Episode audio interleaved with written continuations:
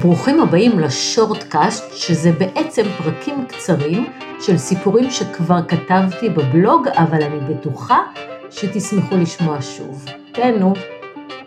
יש לו בעיה עם הוראות בטיחות, אמרה לי הילה כבר בתחילת הפגישה. הוא לא מוכן ללכת לממ"ד כשיש אזעקה, טוען שיש כיפת ברזל וזה מספיק מגן. הילה ועמית נשואים כבר עשור ויש להם שלושה ילדים קטנים. שני בנים בני חמש ושלוש ותינוקת בת שנה וקצת. וכבר שנים היא נלחמת איתו על הבטיחות של הילדים. עמית הוא מושבניק שלא מאמין בהוראות בטיחות, גדל עם אבא נרקסיסט שמשוכנע שהוא יודע הכל. וגם הוא לא מפחד מכלום, וככה הוא הפך לנרקסיסט בעצמו עם כל הרפרטואר. התקפי זעם, הקטנות, השפלות, גז לייטינג, טיפולי שתיקה ואמונה מלאה שהוא ורק הוא שמש העמים. אור לגויים, אחד בדורו, בקרוב, כך הוא משוכנע, העולם, העולם כולו יווכח בכך והוא יעשה אקזיט מטורף של מאות מיליונים. עד אז הוא עובד על סטארט-אפ וחי על חשבונה קלאסי. הילה עובדת בתפקיד בכיר בחברת הייטק, שם הם הכירו. עמית פוטר על רקע אי התאמה ואי קבלת סמכות והחליט שהוא, הוא לא יהיה שכיר. הוא יעשה אקזיט ובזכותו ובזכות כישרונו הרב הם עומדים להתעשר. על הדרך הוא דאג להקטין אותה ולנסות לפגוע באימהות שלה, אתם יודעים, נרקסיסט קלאסי.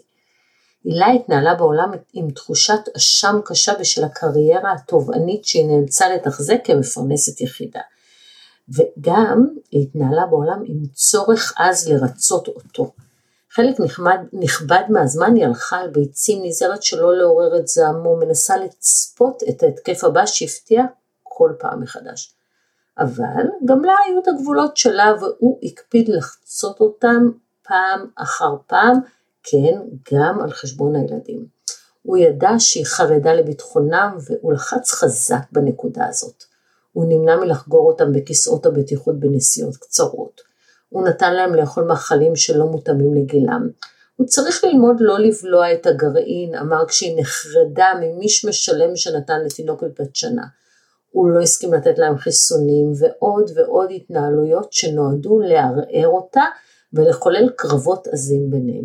אני גם גדלתי ככה ותראי איזה יופי נהג עמית לומר לה תוך שהוא יודע שהיא תתקומם.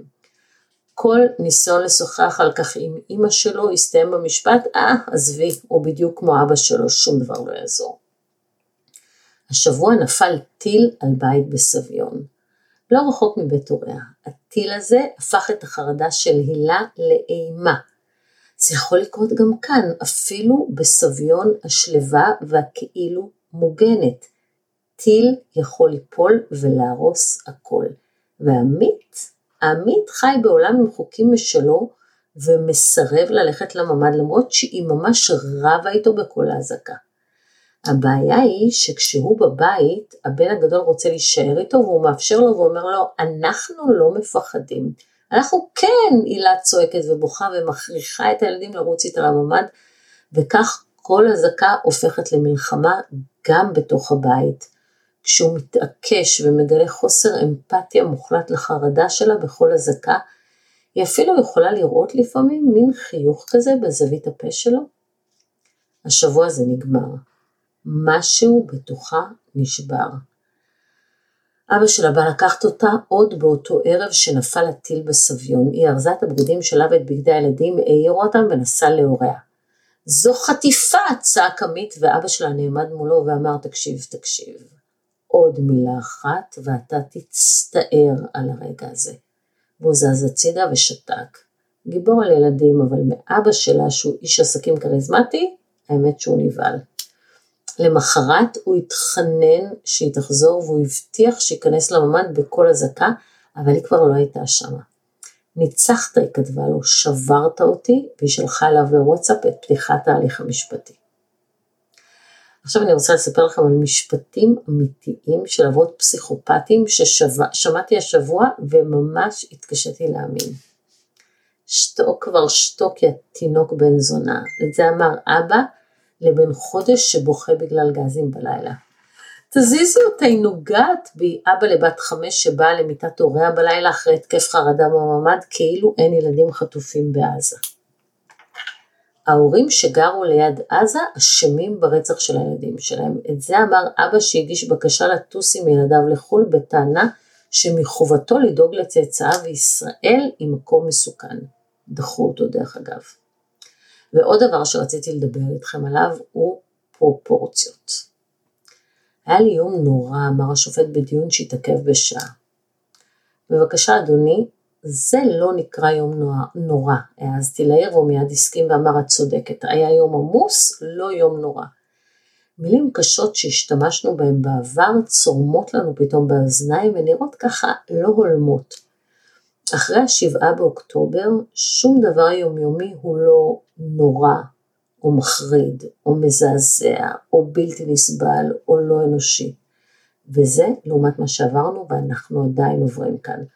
השבת השחורה היא שברה, ניצתה וגימדה את כל מה שידענו, הכרנו והאמנו, והגדירה את המונחים האלה מחדש. ומהעבר השני של השבעה באוקטובר גילינו עם שלם, עם לב שבור ועם רוח חזקה, עולם אנטישמי, צבא עוצמתי, ואת המלחמה הכי קשה והכי מוצדקת שאי פעם חווינו. כי אין לנו ארץ אחרת וכי אנחנו חייבים להחזיר אותם הביתה. ולסיום שיר אחד שמוקדש להילה. השיר הזה נקרא שעת מלחמה וכתבה אותו משוררת מאוד אהובה עליי שקוראים לה עידית ברק. לא רק הגוף, גם הנפש נלחמת. בשעה זו של הלילה שקט, אך שנתי נודדת. אזעקה עדיין בתוכי, עולה ויורדת. זהו להיום, שיהיו לנו בשורות טובות, ונתראה בפרק הבא.